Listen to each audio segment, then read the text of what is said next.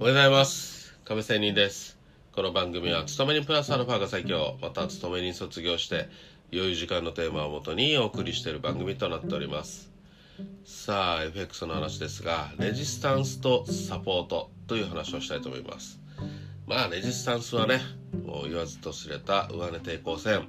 サポートは、えー、下での抵抗線を意味するよく使われるマーケットの言葉です。抵抗線は一般的にはチャートの上例えば移動平均線とか一目均衡表の上雲の上限下限あるいは過去の高値圏安値圏もみ合いが長かった価格帯あるいは大台替えの水準などがレジスタンスになったりサポートになったりしています。それではどうしてそれが抵抗線になっているのかなんですけども普通に考えてみれば市場参加者の多くがそのレジスタンスなりサポートなりを意識してレジスタンスレベルであれば売りオーダーをサポートレベルであれば買いオーダーを集中して置いてくるためにえー、抵抗線としてなっていると考えられます。そうですよね。しかし例えばそれほど、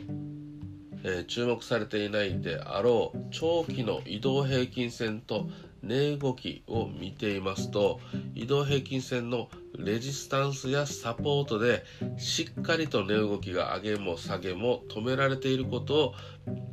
まあ目の当たりにすると正直言うと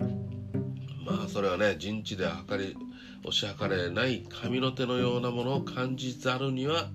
いられません。あと最近の相場ではオプション取引から派生する、まあ、オプショントリガーもレジスタンスサポートとしても無視はできません。上のオプショントリガーであればトリガーポイントの手前で打って抜けるとショートのえストップロスなんストップロスですし下のオプショントリガーであれば手前で買って割れるとロングのストップロスとなるわけです。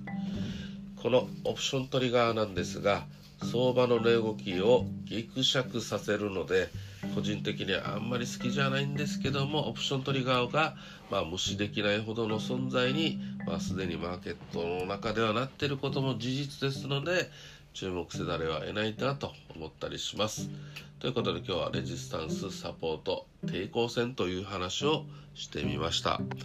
いかがだったでしょうか？それでは今日も良い一日を。See you!